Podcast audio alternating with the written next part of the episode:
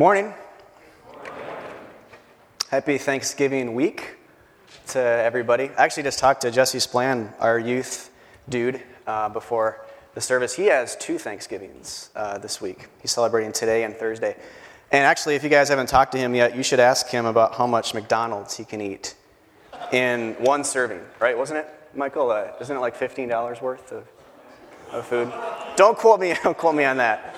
Ask, ask him, he may, have, he may have a better number. But it's, it'll blow your mind. I know that. I know that much. So, but uh, so he's getting his two Thanksgivings uh, this week. But uh, well, welcome again to Hope, everyone. My name is Chris Wachter. If you don't know me, I'm a I'm an overseer here at Hope Community and, uh, and a seminary intern. And Steve's still gone. He's flying back from Ukraine, Ukraine right now as we, as we speak. Uh, so I'm, one of the reasons why I'm preaching is, is in his absence.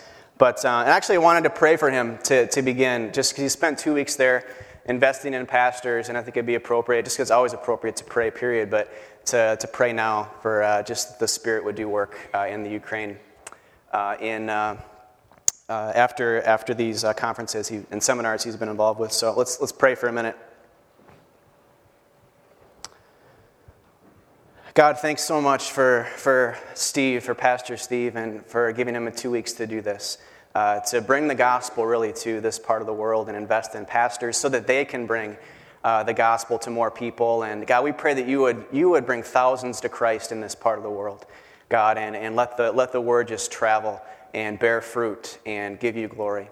And I pray for safe travel for Steve and, uh, and, and health and just great reunions with his family. And uh, got all this, uh, all this for your sake, Father. We thank you again for it and, and I look forward to seeing them again. So uh, we pray this and just thank you again. Amen. Well, it's, uh, it's appropriate to begin this way, again, because I said it's always appropriate to pray, period, but especially because Steve spent two weeks in the Ukraine for the sake of the gospel. And this morning's text is all about the gospel in John. We're going to continue our John series today. And, um, uh, and again, not, not that he necessarily shared the gospel with unbelievers, with people who are not Christians, but he shared, them, he shared the gospel with pastors uh, so that they can in turn uh, spread the gospel to their respective nations, so that those pastors can be equipped to better share the gospel with their nationals or with uh, Ukrainians. So, um, and, and uh, by the way, when I say, when I say gospel, uh, I mean good news, and I kind of already hinted at this, but gospel means good news. It's the, the words are interchangeable. the gospel uh, and the good news of the Bible, or uh, the good news of the Bible, is that uh, God came to us. That's going to be really key this morning. If, even if you want to write that down, if you want to pull out your handout, uh, your sermon insert, if you just want to, if you have a good memory, you can remember this too. But the idea, the good news of the Bible is that God came to us. Uh, Core, Core quoted the, the hymn lyrics, I think, during the, uh, the announcement time that um, Jesus sought me when a stranger when I was wandering from the fold of God. That's key and makes very unique, actually, Christianity. It's key to Christian theology that God came to us, we didn't go to Him. It's very good news, and we're going to flesh that out this morning in a few ways, but keep that in mind. And actually, I was thinking this week that good news is like one of the, I think it's one of the, the understatement words of, of the Bible, if you really think about it, or it's at least something we take for granted, because uh, it really should be the best news you could ever get anytime anywhere, anyhow. That's, it should, be, we're going to read that in the Bible, put a little footnote there. Say it's the, the best news you could ever get anytime, anywhere, anyhow is the gospel of the Bible. It's God's gospel, the gospel of Jesus Christ. And that's why Christians preach so much. That's why we send missionaries. That's why we evangelize.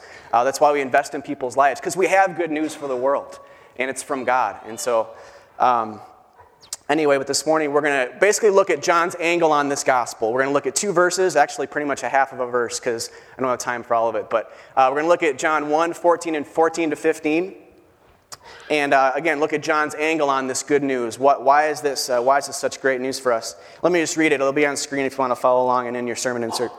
Uh, it says this And the Word became flesh and dwelt among us, and we have seen his glory. Glory is of the only Son from the Father, full of grace and truth. John, it's John the Baptist, bore witness about him and cried out, This was he of whom I said, He who comes after me ranks before me, because he was before me. All right, just a little summary here. Now, remember where we've been. This is just the first few verses of this gospel. Pastor Steve has been preaching thus far about this idea of the Word And so the, the gospel writer is introducing this idea of the word to us, and he's still telling us who this word is and what this word has come to do. So we're going to continue that uh, this morning as well. And as we do this, we're going to see two things as well how Jesus Christ fulfills and makes better things in the Old Testament that were put in place to testify to Him. Okay, we'll, we'll come back to that. But also, how God initiates salvation. And I mentioned this already, but it's very important for this morning how God is the initiator of our salvation, the initiator of our souls, the lover of our souls, and how He, how he moved towards us for the sake of His glory and, and our salvation. So, you look at your handout, I've broken this down basically not so much by points, kind of by points, but basically uh, chopping that first verse up, verse 14, and we're going to spend most of our time there. I'll mention a couple things about 15, but I just, I just don't have time for all of it, and uh, it's, just, it's just too good and too important. So, but anyway, the first point, first thing we learn about the word then, uh, that's probably one way I'll break it down. The first thing we learn about the word is that the word became flesh. This idea of the word he's introducing to us is that the word became flesh. Now, again, remember we've been in previous weeks. Pastor Steve preached on the first couple of verses of John and mentioned this kind of vague idea of the word that it's that it's uh, it, it, was in the beginning and it, it was with God and it was God. It was with God in the beginning. So the kind of this okay, this word is God, but yet it's with God as well. And and but but why call it the word? And we we talked a little about that, but there's some ambiguity there. There's kind of some well, what in the world is this kind of thing. But now a couple verses later that ambiguity leaves us, and we see for sure who this word is. And so, because now in verse 14, the word becomes flesh. The word becomes flesh. And so now we know for sure that this word is Jesus Christ. The word, God, the fullness of God, has come or become a man in Jesus Christ. And so God is Jesus Christ, and Jesus Christ is a man. You could say it's a bunch of ways, but uh, every way there doesn't really help because it just kind of blows your mind. Actually, this is the part in the sermon where Pastor Steve would say,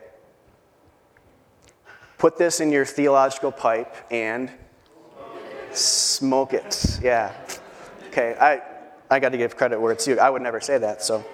Um, but Steve would, so. But, but yeah, because it's a paradox, right? And actually, let me, let me say a couple more things about this. If you want to put a number to it, and a lot of people, theologians do this, that Jesus Christ is 100% God and he's 100% man. Call it the incarnation. God incarnated himself into human flesh. 100% God, the fullness of God in the fullness of man.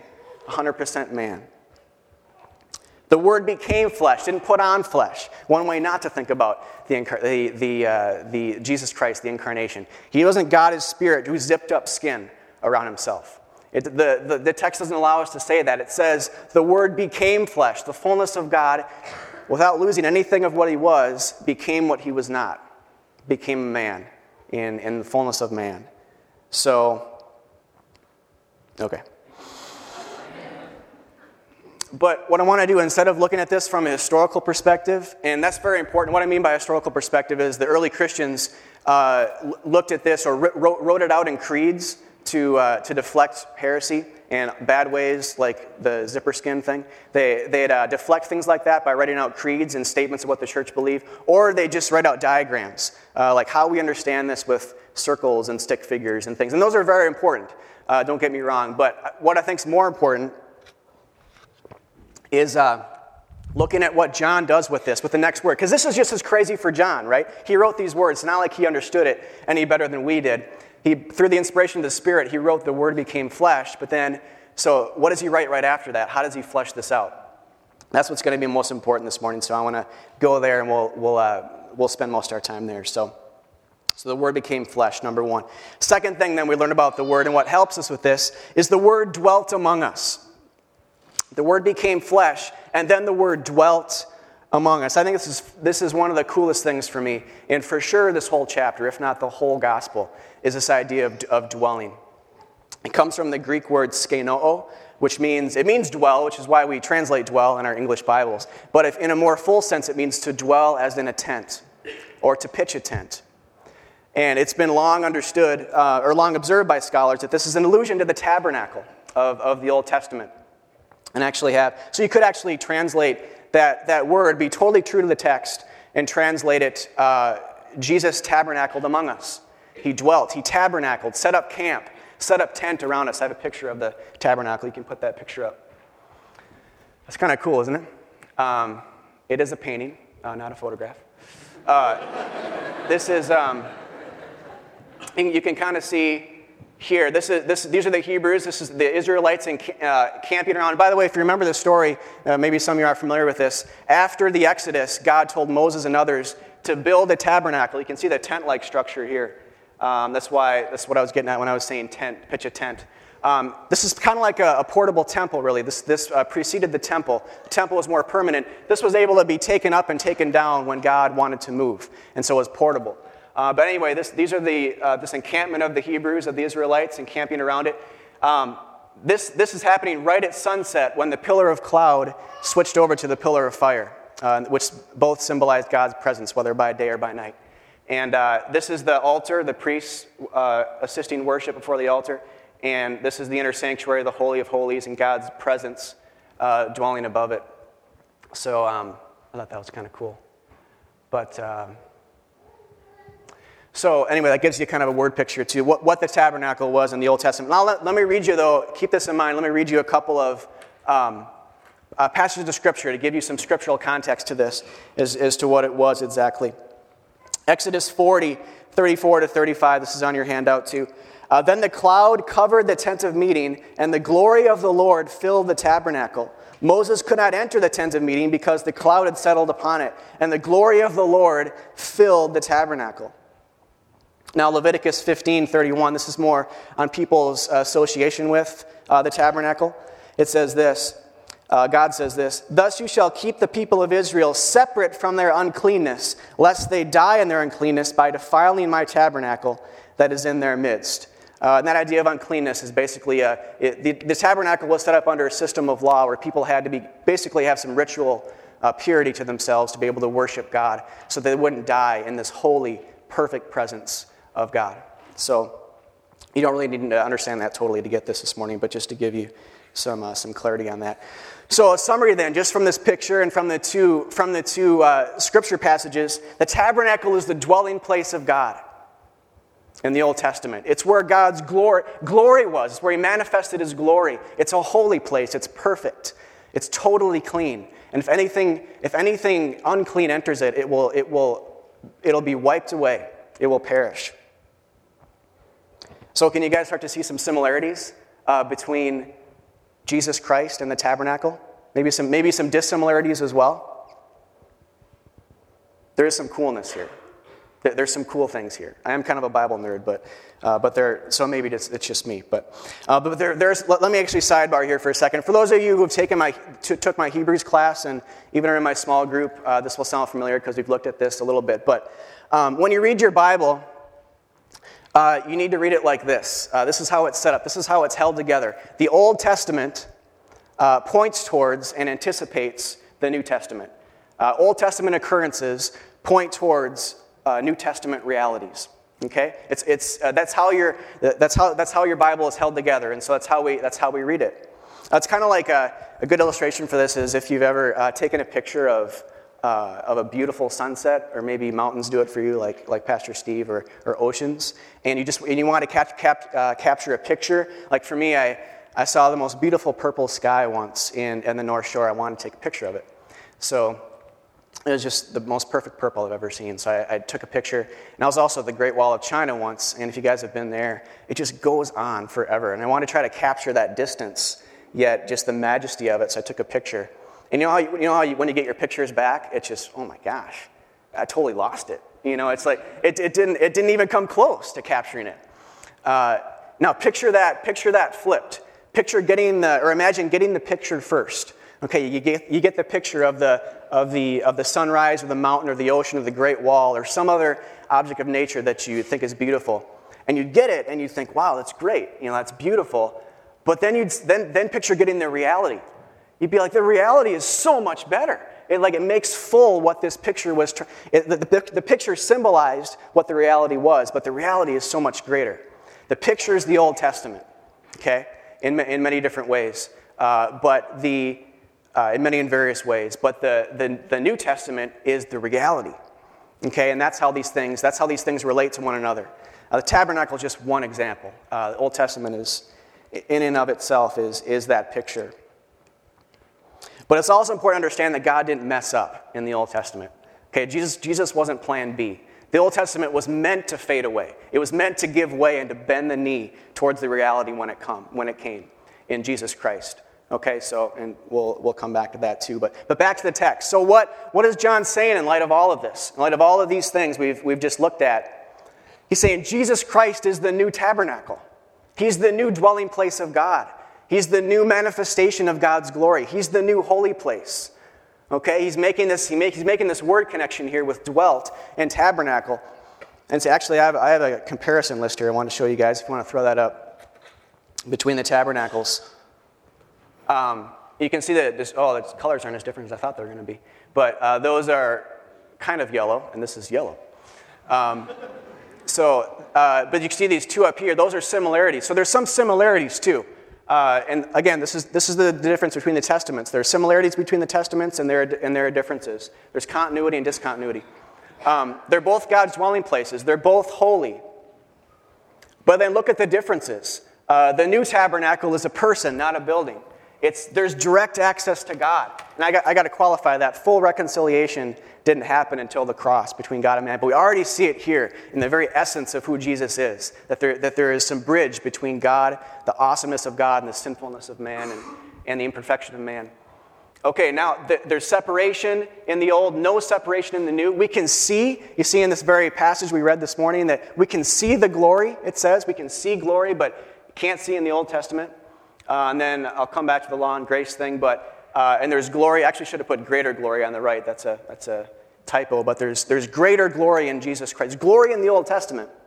Remember, like the picture of the sunrise, that's a glorious thing, but not as glorious as the reality.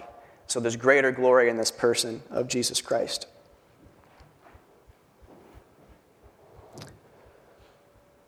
Okay, so do you see how great Jesus Christ is? On the right. You see how awesome he is in comparison to the old thing?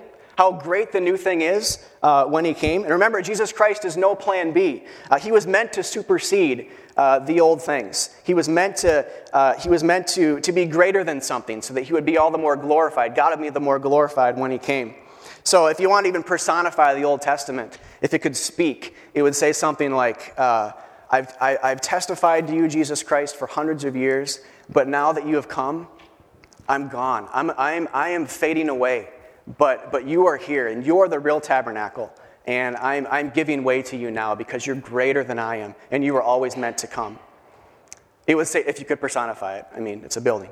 But, but that's what it would say because Jesus Christ is so great and he's so full of God's glory. He's the fullness of time, he's, uh, he's, the, he's the climax of the Bible. He, he is the, he's the main, like any, any good story has a climax. Uh, the, the Bible is a story, and Jesus Christ is the climax of it. Uh, by the way, and going back to this law and grace thing too, and, and uh, I'll try to make this as, as, simple as possible. They're important to understand. Uh, the, the old tabernacle was set up in a, underneath a system of law that separated people from God's, from God's presence, from His holiness. Uh, you can see here that the separation idea, that's why that tent was set up. You can remember that picture we just saw? People encamped around it, but they couldn't go in. A priest could, but only once a year into the very holy place. Uh, but now, again, look at how great Jesus Christ is, and especially for the Jew now reading this. He would see the long awaited time has come with Christ. He would know these, the Old Testament scriptures. And, and then he would see this man, this Jesus Christ, this tabernacle, this fullness of God's glory coming to them, touching cripples, unclean people, and making them well, looking, speaking to them, touching their eyes, saying to the deaf, Hear, and to the lame walk. And this is now the new tabernacle doing these things. Look at how much better it is than the old way of separation. And God intended this so that the latter way would be all the greater when, when it would come. All the predictions and prophecies have met their fulfillment in Jesus Christ. Now, let me bring it back to uh, just, I know that was a lot there, but let me just try to summarize a little bit. Uh, John's telling us a couple of things so far. First of all, John is the fullness of God, and he, I'm sorry, Jesus is the fullness of God and the fullness of man. He is the God man. Uh, he, is, he, is, he is God incarnate. And then similarly, and again, this is how he flushes that out, he draws on the Old Testament imagery and says, Jesus is the new dwelling place of God. He is the new tabernacle. He's superseded all that the old foreshadowed and anticipated. He is great. But there's one third thing here that we usually take for granted when we read these passages, and I'm coming back to what I alluded to earlier. God is the initiator of our salvation. He's the one that's moved towards us. We have in no way, in no way moved towards Him. He has come to us. And this whole first, this whole chapter is about God, notice. The God, this is a gospel, which is a book about Jesus Christ. All we've talked about so far is, is God, what He has done in, throughout history in the Old Testament to anticipate Jesus, and then coming into man to dwell among us. It's all about Him. He came to save us from sin. We didn't go to Him to save ourselves. See the huge difference there in, under, in understanding the gospel this way. So, this is indeed good news. This is the best news you could ever receive that the Creator God is good and he's come to us uh, to save us, and we did not have to go to him. I'm taking a world religions class right now. At, at, I'm, a, I'm a seminary student at Bethel, and uh, every week I go, it's a great class, and every week I go, I, I get blown away by how different and unique Christianity is uh, over and against all the other world religions there are. Uh, it's totally unique, and unique in this light, in how God is the one who comes to us. I have, I have another compare. I'm just into comparison charts today, so I have another one.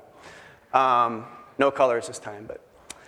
Uh, but okay, merit based or work based, that's all the other, that's all other world religions. If, if you really strip them down, they're bare bones. You know, at first it may be hard to see, but if you really strip them down, that's what you get on the left.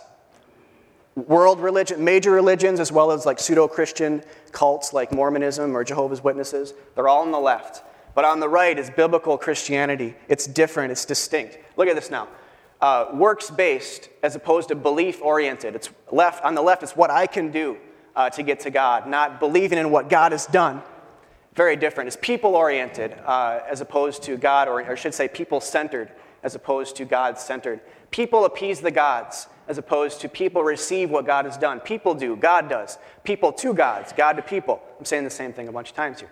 But, um, okay, this, there's a reciprocal relationship in a lot of merit based uh.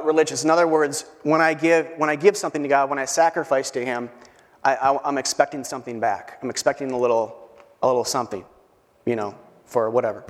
Um, that's, that's reciprocal. Now, in, in Christianity, God is independent. He doesn't need us or anything. So, how much more is it He who has to be the one that comes to us?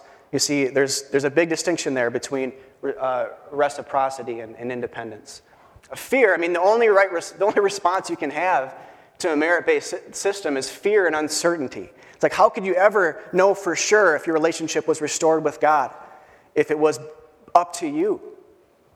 But with Christianity, there's peace and joy and assurance because we already know what God has accomplished for us on the cross in working, out our, in working for us a victory, a salvation. And then on the left, see, and this is the big difference on the left, you boast in the self because, again, it's what you do to attain to some level with God. But on the right, of Christianity, you boast in Christ. That's Paul's words. You, you get to boast in what God has done. You boast in your weaknesses so that God is all the more strong because He's the one that has come to save us.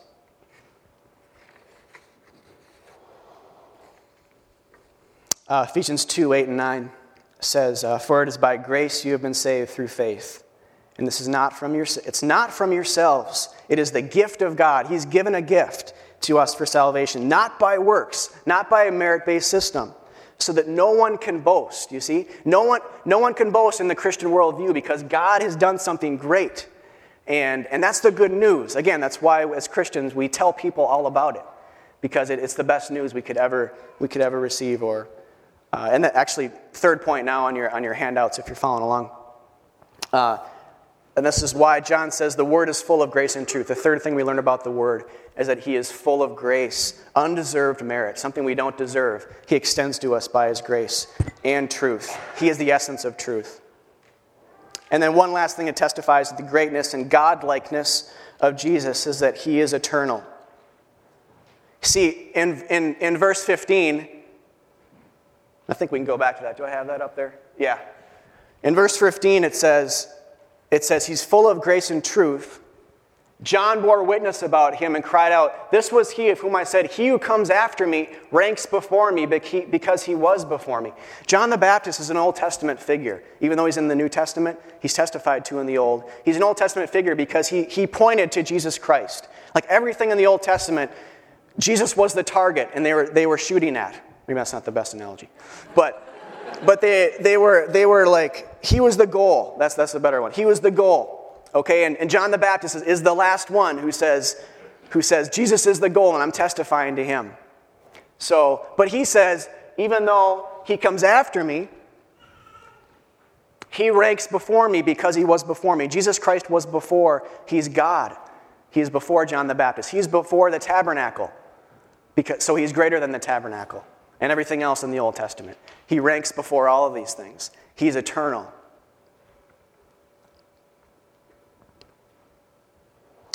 Um, just a couple words then of kind of the, the, so what to all of this. Um, to, to those of you who are here today and, and uh, do, do, not know Christ uh, in, in, a personal way, who are not Christians, not consider yourself Christians, um, first of all, I just want to welcome you back to Hope, and we're glad you're here. And we're always glad uh, you're here on Sundays to hang out with us and maybe throughout the week at different things. Uh, one of the reasons why we're glad you're here is because we have good news to tell you we have, it's just, it's always great to be the bearer of good news. I mean, if, if you're, uh, just think of something going on in, in, your life, some smaller things, like if you did well on a, on a test, or, you know, if you just had a, just got pregnant, or if you, I mean, you, you always want to tell people good news, and that's, it's the same thing, but on a bigger scale with Christianity. We want to be the bearers of good news. And the good news is that God has moved towards you, and He loves you, and He, want, he has moved towards you to, to save you from your sin, so that you can enjoy eternal life with Him. And, uh, may, and maybe this is a picture of God you can't really receive because you've never been loved by somebody uh, in your life, whether it's a parent, you've never been moved towards by somebody, whether that's uh, any kind of relationship, a sibling, a parent, um, you know, a peer of some sorts, a friend. Uh, you've never been moved towards, uh, and so it's hard for you to picture God this way. But the good news is He is that way. The Bible testifies to it. He is, he is the essence of goodness and the essence of love. Scriptures say He is love. And He's moved towards you and He wants to save you because He, he sent His Son to die for you. We know His love in that, in that one great event. And so believe in Him and believe He is who He said He was, and you will be saved. Confess your sin, and, and, uh, and you'll be saved. There'll be people up front after the service if you want to talk. Pastors Hamlet and Core here. I'll be down front, and other people with prayer badges on red badges. If you want to talk to them more about the gospel, the good news, uh, invite you to do that today. And uh, to those of you who are Christians, uh, besides just continuing to love the gospel, love the good news, and to find joy in it, because remember, we find joy because God has done something for us, and it's great news. Besides that, um, initiate, actually, I'm going to throw up a passage here first 2 Corinthians uh, 6 16. Paul says, We are the temple of the living God. Jesus Christ is the fulfillment of the tabernacle and the temple of the Old Testament. He says, just in uh, John 2, we'll, we'll get there shortly in our sermon series, he says, uh, you will, you will uh, I can't remember exactly what he says, but he says basically, uh, I will raise this temple up in three days. And it says right after that, he was referring to his body, not to the building. He is the temple, the new dwelling place of God. But now he says, we are as well because Christ is in us. So now, by extension, we are the dwelling place of God and so the encouragement in the scriptures is for us to go and initiate. And by initiating with the lost world, we bring, uh, we bring that initiating love of, of Christ to this lost world, whether that's serving them, loving them, uh, cooking a pie for your neighbors, raking their yards, uh, sharing the gospel with one of your dorm mates, uh, asking them how you can pray for them. I mean, there's a ton of ways you can move towards them, all in order to point people back to the cross. Everything you do points back to the gospel because Christ is in you. And it matters because, uh, because you are the temple and you bring Christ. The, the, the, the, church building is not the temple of God. You are the temple of God. And so you bring uh, God's presence. So the exhortation, again, in the scripture is to go and, and serve, die, in a sense, to, to yourself and to the world that they may see, they may see the gospel.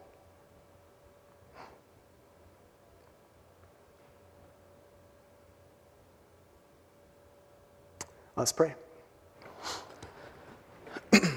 God, thank you so much for uh, your grace. uh, extended to us in, in Jesus Christ, the God man, uh, who, who was the bridge in his, in his very essence, just being God and man, uh, was already a bridge in his very nature uh, between us and, and you, Father. And we thank you that we can have relationship with you through him. Uh, I pray you'd help us to initiate with a lost world, God, and to embody this idea of, of, um, of dwelling place, of, of uh, initiating love that you have for us to this lost world. And, and uh, we just thank you so much, God, for how great the good news is and that we can just enjoy, enjoy it afresh today. And uh, God, we, we pray, we just give you all the glory today and, and pray you'd uh, um, help us to worship you now in song. Amen.